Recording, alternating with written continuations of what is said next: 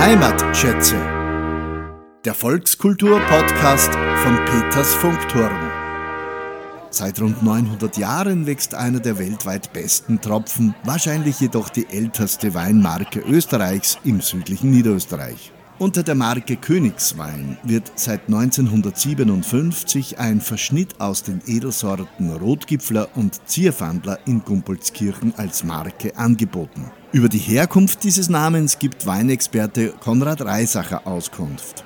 Der Name Königswein kommt mit großer Wahrscheinlichkeit aus der kaiserköniglichen Vergangenheit des Gumpoldskirchener Weinbaus. Äh, schon die Babenberger und die Habsburger hatten in Gumpoldskirchen ein Weingut und hatten den Wein von hier am Hofe immer getrunken. Und als man äh, im Jahr neunzehnhundertsiebenundfünfzig dann diese Marke kreierte und man nach einem Namen suchte für einen besonderen Wein von Gumpoldskirchen, hat man einen Brief gefunden von Kaiser Maximilian. Und zwar haben die Benediktiner von Melk immer einen Neid gehabt auf die Benediktiner von Freising in Bayern. Und sie wollten auch ein Weingut in Gumpoldskirchen haben und haben den Kaiser gebeten, ihnen das kaiserliche, königliche Weingut zu verkaufen. Und Kaiser Maximilian hat dann zurückgeschrieben, das ist unverkäuflich, denn hier wächst der Wein der König, der König der Weine. Und dann hat man diesen Namen genommen für den Königswein.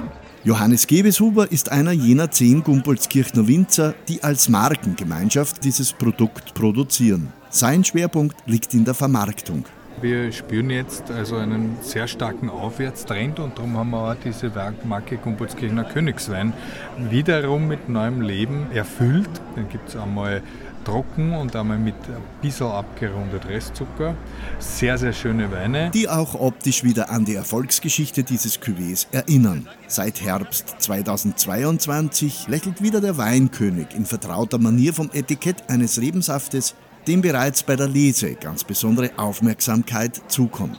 Johannes Gebeshuber. Es ist uns ganz, ganz wichtig, auch in dieser Markengemeinschaft, dass es eben handgelesen wird und dass bei dieser Handlese im Prinzip die erste Selektion schon passiert. Das heißt, dass man wirklich nur die extrem äh, gesunden, reifen Trauben nimmt und alles andere hat beim Gumpoldskirchner Königswein keinen Platz. Otmar Schnitzer, ebenfalls Mitglied dieser önologischen Gemeinschaft über die Grundprodukte des Königsweines. Äh, Zierfandler, die Traube, die kann man sagen, das ist eine Gumpoldskirchner Rarität. Und wir sagen manchmal, weil die kann auch recht spinnen über das Jahr, wenn es irgendwas nicht gefällt, das ist die Diva, wie, wie in der Oper, so auf die Art. Der Rotgipfler ist der Brave, der Zierfandler ist die Diva und gemeinsam ergeben sie wirklich was ganz was Tolles. Da bleibt nur noch die Vorschau auf den Jahrgang zweitausendzweiundzwanzig. Ich glaube, es wird ein insofern wunderbarer Jahrgang, als er einerseits Frische mitbringt, andererseits aber einen unglaublichen Tiefgang. Also die Aromatik passt, das passt die, die Struktur des Weins, der hat einen wunderbaren Gerbstoff. Und das geht ja letztlich gesehen geht's darum, dass das zum Beispiel ein Jahr lang im Fass bleibt und dann noch ein paar Monate Flaschenreife kriegt und dann erst am Markt kommt.